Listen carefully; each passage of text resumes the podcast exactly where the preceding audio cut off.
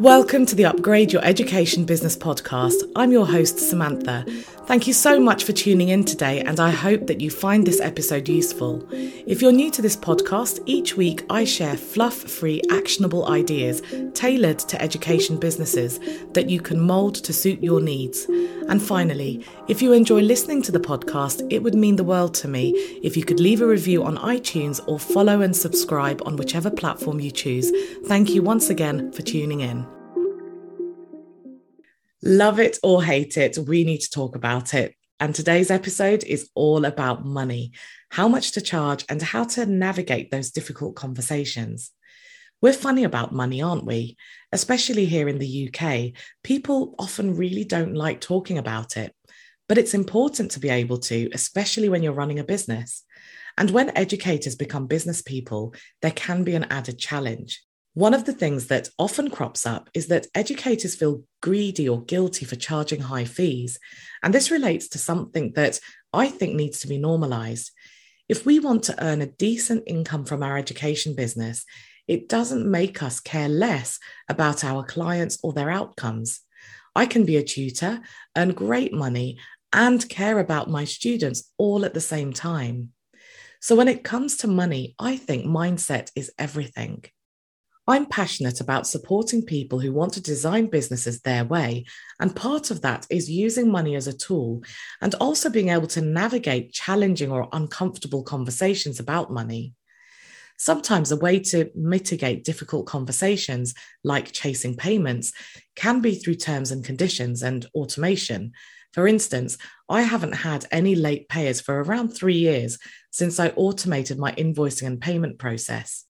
If you want more on this, take a listen to episode six, where I've packed it full of solutions that can work with any budget.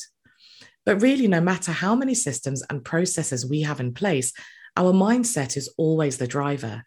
So today I'm going to unpack two big areas. Firstly, I'll talk about ways to decide how much to charge. I'll talk about it from a principle point of view so you can get some ideas. And then I'll show you a simple calculation so you can work out what your minimum hourly rate should be. And then I'll talk about ways to lead difficult conversations around money, like communicating price increases or chasing late payers. So, starting with how much to charge, let's get one thing clear. If you say, I don't do it for the money or I'm not driven by money, you're immediately on a back foot because money needs to be a driver in our business because it's an enabler. For instance, you might set up a business to support people from disadvantaged backgrounds, but how can you do that without some money behind you in the first place? Or you might set up a business so you can spend more time with your family. Same thing applies. How will you afford to have that freedom if you can't pay your bills? So your why may not be money, but money enables your why. From a business perspective, it's also important to think of money as a tool rather than something that simply goes into your bank account. It's a tool to connect with the people you want to work with because there are customers for every price point. If there weren't, then we wouldn't have one pound shops and designer brands sharing the retail space. So when we think about it, money is a tool to communicate your value proposition, what you're bringing to the table. Let's say you were buying an outfit for your wedding day. If you saw an outfit sold for a thousand pounds in a wedding shop and the same one for 15 pounds in a low budget shop, which one are you more likely to buy? Chances are you'd spend the £1,000 because it's your wedding day, it's special, and that price tag is telling you that the quality is better, even if it isn't. And it's the same with our businesses. If you entered the market at, say, £10 an hour, what impression do you think people would get? What kind of clients do you think you'd attract? Perhaps you would attract people who are genuinely on a shoestring budget. And if that's who you want to help, then you're pricing yourself correctly. But chances are those very customers have a car, a phone, maybe some subscriptions. So, what does that tell us? Well, it tells us that regardless of budget, people prioritize paying for things that they see as being valuable to them. And money is an important piece of the puzzle when it comes to communicating that value. As consumers, we buy products and services to solve problems. And often, when we deal with service based businesses, those decisions have an emotional element to them. So, although I've talked about money being a tool to communicate value, it's also a way to communicate what you bring to the table. This isn't about qualifications or how many years of experience you have. This is about finishing the sentence. When you work with me, you will achieve. Or when you work with me, you will feel. When you know those outcomes and you know who you want to work with and why, you'll know how much to charge. And if you want some help in defining your why, take a listen to episode four, where I talk about creating your own business blueprint. But as I mentioned earlier, there is a calculation you can do to work out your baseline hourly rate. I'll base this explanation on a tuition business, but you can adapt it to yours if you run a different kind of education business. And just a heads up, you may need to listen to this section twice or make some notes. Step one is to work out the minimum you need to earn. Let's say that's £1,000 a month. That works out to around £250 a week. Step two is to work out how many hours you teach or are aiming to teach every week. Let's set that to 10 hours a week. So you need to earn £1,000 a month, which let's say is £250 a week, and you aim to teach 10 hours a week. Step three is to work out how many hours you spend behind the scenes, perhaps creating resources, admin, marketing, and so on. Let's set that to four hours a week. At this stage, I would also add any expenses here, let's say for automation or staff like assistants. But let's keep this example simple. In this example, you're working a total of 14 hours a week. That's 10 hours of teaching plus four hours behind the scenes. And you need to earn £250 every week. If I divide 250 by 14, that works out to about £18 an hour. But I can't charge my clients directly for those four hours where I'm working behind the scenes. But I do need to absorb that time into my business and get paid for it because I'm working. So I'm on £18 an hour, and my behind the scenes work takes four hours a week. 18 times four is £72. So I need to earn £72 to make sure that I'm getting paid for those four hours that fall outside of teaching. So I need to distribute £72 across my 10 teaching hours to make sure that I'm not out of pocket. £72 divided by 10 is £7.20. So I need to add that to my hourly rate that I'll be charging clients. As we said, we need to earn a minimum of £18 an hour. 18 plus £7.20 is £25.20. So I know that if I charge a minimum of £25.20 per hour of teaching and I teach 10 hours a week, I'll be earning what I need every month. And it covers all of my working hours, not just my teaching hours. And when you blend this calculation with the principle of using money as a communication tool, you can confidently charge a fee that works for you and attracts the kind of clients you want to work with. Of course, there are practicalities to consider. If you're delivering a face to face service or have a bricks and mortar business, the local going rates might need to be considered. But if you're an online business, the world is literally your marketplace. Now, moving on to the second thing I said I'd talk about having those difficult conversations. The top three discomforts that I hear people expressing are number one, feeling awkward to chase payments. Number two, the pressure when a client thinks they're too expensive. And number three, increasing prices, especially for existing clients. So I'll focus on these. Let's imagine this scenario. You've delivered a service, and despite your terms and conditions, your client hasn't paid you. You've sent a polite reminder and nothing. You've sent another reminder, still nothing. Now you're frustrated, but you need or want their business. So you feel uncomfortable being assertive in case you drive them away. Now let's think of it this way regardless of the size of your business, running your business is costing you money. Because remember, the time that you spend, the time you spend running your business needs to be absorbed. And if we asked all of your clients whether they thought it was reasonable to pay to work, not work for free, because remember, your business costs you money. If we asked them if they would pay to work, chances are every one of them would say no. So when a client doesn't pay you, they're showing a huge lack of respect and essentially saying that it's okay for you to pay to work.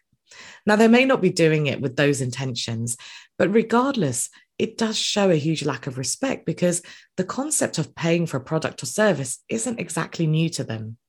So let's return to the scenario. With that in mind, you should have zero hesitation to be assertive. You're not being unreasonable, they are. And don't be afraid of losing the client because if they're a non payer, you're losing money by keeping them on anyway. Also, one thing to consider is that we wouldn't or couldn't walk out of a shop without paying. If we don't pay our phone bill, we get cut off. Rental payments are often made in advance. And everyone is used to this, including our clients. It's nothing new. So it's actually important to set those boundaries and expectations nice and early. And that should avoid needing to have those conversations later down the line once you've built a relationship with your clients. As I mentioned earlier, when it comes to money, mindset is really important. Now, for scenario number two a client really wants you and you want their business. Maybe you need their business, but they think you're too expensive and or they're trying to negotiate your fee. You have two choices. Wave goodbye to them or give them a discount. Now, here's the thing. This is your business. This has to be on your terms. So you should be in the driver's seat. And that means that a conversation shouldn't even go as far as negotiations, unless, of course, you assume people will negotiate and you've accounted for that margin. But I'll be honest, if someone says I'm too expensive for them, I either offer them a cheaper alternative or shut down the conversation. I tell them that I completely understand and they should go elsewhere to find someone that fits their budget. And it's true, I really do understand and empathize. I can't buy everything I want because it's not within my budget. But that doesn't mean that I should take a hit with my livelihood to accommodate them. They simply aren't the right client for me, and I'm not right for them. We aren't a good fit. I know it's a controversial topic, but one way to reduce the chances of having those conversations is to publish your prices. Have them visible, be transparent. If you offer something that's bespoke, you can publish a ballpark figure. That way, chances are that when someone contacts you, they've self qualified. They enter the conversation knowing that they can afford you.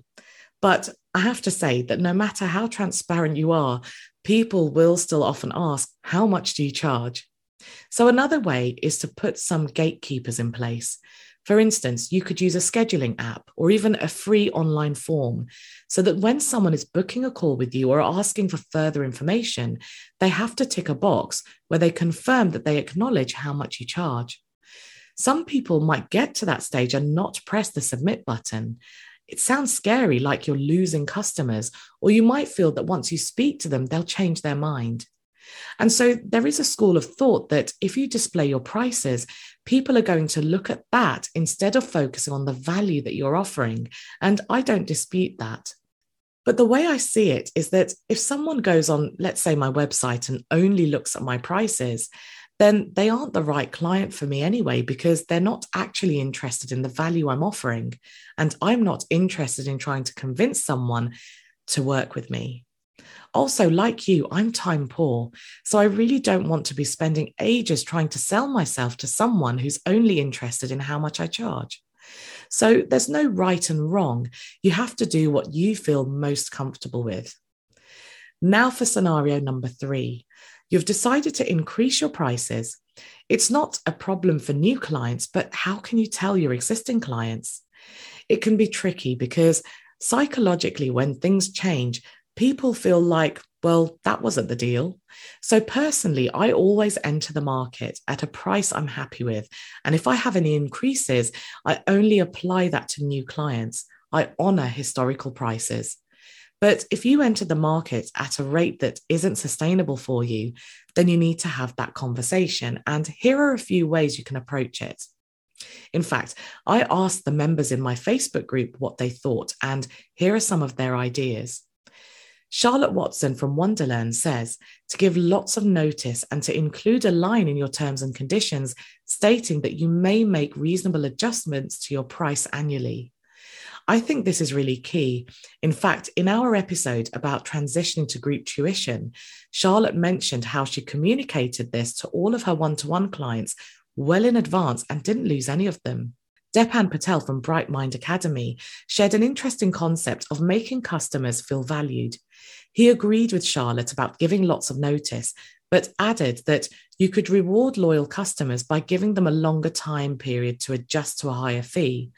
And this is something that resonates with me because we often focus on getting new clients, but there's a lot of value in looking after existing ones. Claire Riley from Classroom Secrets says to think about your language when you're communicating and says not to approach it like it will be a problem. And related to this, Chrissy Knight, who's an English tutor, says how it's important to provide hard facts to justify the price increase. And Arthur George, a maths tutor, added that people appreciate honesty. If, however, you feel really nervous, Natalie Verbo from Firefly Education said that she used to practice saying the price aloud before calling clients. And she makes a good point that not everyone is your client, and that's okay. So, a quick thank you to everyone who participated in this discussion. And if you'd like to join my Facebook group, the link is in the show notes. Now, I'm going to quickly add an idea to this as well. If you tutor students long term, or have clients long term, then one way to do this is to build the price increase into your pricing model. For instance, let's say you have someone who starts with you while they're in a specific year group. When they move to the next one, you can give parents lots of notice and tell them that your charge for teaching that year group is whatever you choose. I structure my pricing model in tiers anyway, but it was useful for me when I was increasing my prices because it presented a very logical increase to parents, and no one has ever questioned it. So, if you're still with me, here are some takeaways from today's episode. Number one, when it comes to money, mindset is everything. Even if your clients are friends of yours, everyone you work with should understand that you're running a business and they should value the service that you're offering. Remember, earning a healthy income from your business doesn't make you care less about your clients. Number two, if you're trying to work out how much to charge, combine the principle of using money as a communication tool with the calculation to work out what your minimum needs to be. And number three, when trying to navigate difficult conversations around money, communication and language matters. But this has to be backed by your mindset, as this will help you feel confident when communicating. Next week, I'm going to tackle common tutorpreneur challenges, things like navigating dilemmas, what to do if you're stuck in the freemium model. This is where your freebies fly off the shelf, but you can't get people to pay for services and products. I'll talk about ways to make room in your budget to invest in your business, and there'll be plenty more, so do stay tuned. I'm sure this won't be the only episode I dedicate to tutorpreneur challenges because there are so many of them. But for now, thank you so much for listening. And if you have a quick moment, please do leave a review.